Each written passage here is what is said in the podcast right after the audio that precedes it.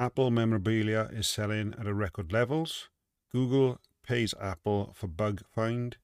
All that and more on today's tech news.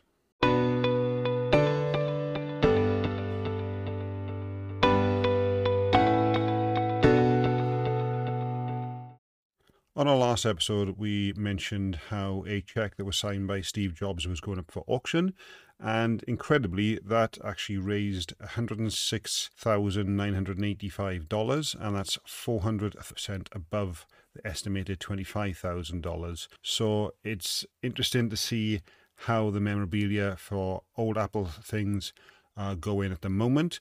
And sticking with that information, a sealed original iPod has broken the record with $29,000 in sale prices as well. And that goes with the iPhone that was sold a few weeks back as well that brought in record profits. So if you are a bit of a holder for the old products or actual any signatures or anything like that, maybe now's the time to start bringing those out.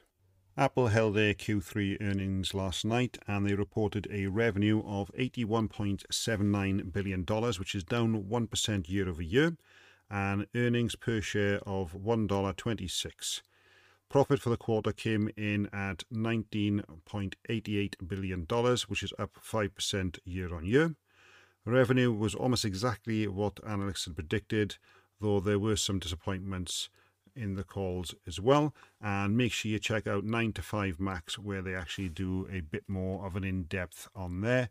And that uses the Jason Snell's usual colorful charts as well. Both Apple and Samsung have responded to the new policy by India a new policy was actually announced that said Macs and iPads imported into India will require a license, and that was with immediate effect. Now, I believe the reason India is doing this is to try and push a made in India type of thing going on. So, the way Apple and Samsung have actually responded is by halting laptop imports into India straight away. So, I don't know how long this will go on from both companies, but it is interesting to see that they are standing their grounds against India's new, all of a sudden, import policies. Sticking with Samsung for a moment, today's the days that we are starting to see the new Samsung products that was announced at Galaxy Unpacked arrive in the UK. So today, my Samsung Galaxy Watch 6 Classic actually arrived and I've been having a little look through and doing a bit of a, a, setup on there just to see how it compares. I am going to do a comparison against the Apple Watch at some point, and I know that David on Dtalkingtech over on YouTube has received eh, Samsung. I think it's a Fold, and he'll be doing obviously some videos and reviews on his channel. So I'll link that below. So make sure you guys check that out as well. Now we put an article out yesterday evening that said, according to Forbes. Google has verified that Apple security engineering and architect team has actually discovered a critical vulnerability in the Chrome web browser. And that was by the SEAR team, which actually looks for bugs uh, across the platforms such as the Mac, the iPhone, and things like that. And they do look for flaws in the software and then they report those back. So it does look like Google is paying them for the discovery, which is at $15,000 and that will bring the total bounties that's been paid out so far for vulnerabilities as $123,000. So it is good to see that Google is sticking by paying out for the bug bounties. And obviously, it's great that Apple are actually finding these as well and reporting those.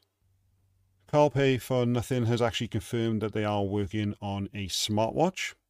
Now, for those who have been following Nothing since they announced the Nothing Ear One back in July 2021, they have taken a different measure of announcing their products to other companies. So instead of holding a big keynote, they've actually been taken to YouTube and also TikTok, where they start putting out some teasers. And when they announced the new Nothing Phone 2, they actually used YouTuber and investor Casey Neistat and they actually went on a theme park roller coaster, which apparently Carl Pei hates.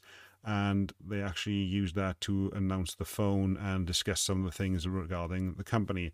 Well, sticking towards the YouTube theme, They discussed their quarterly update and they confirmed that they also had a recent funding round where they raised $96 million.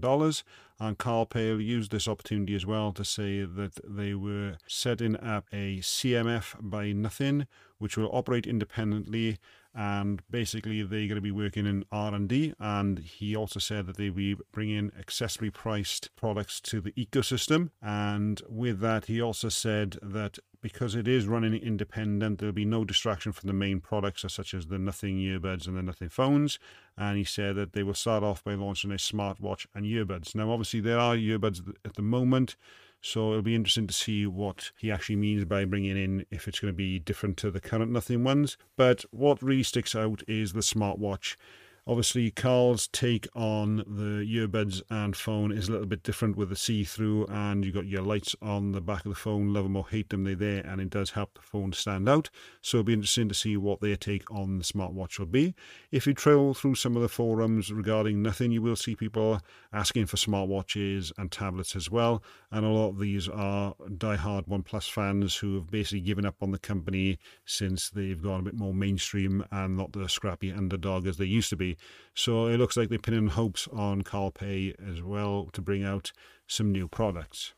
Now, at the time of recording this, the tech news is a little bit quiet at the moment. So we're going to wrap it up for today and we are going to start working on our video regarding the new Samsung Galaxy Watch 6 Classic. So we'll put a link to our YouTube in there, so make sure you guys subscribe and check those videos out. Thanks for listening and I'll catch you on the next episode.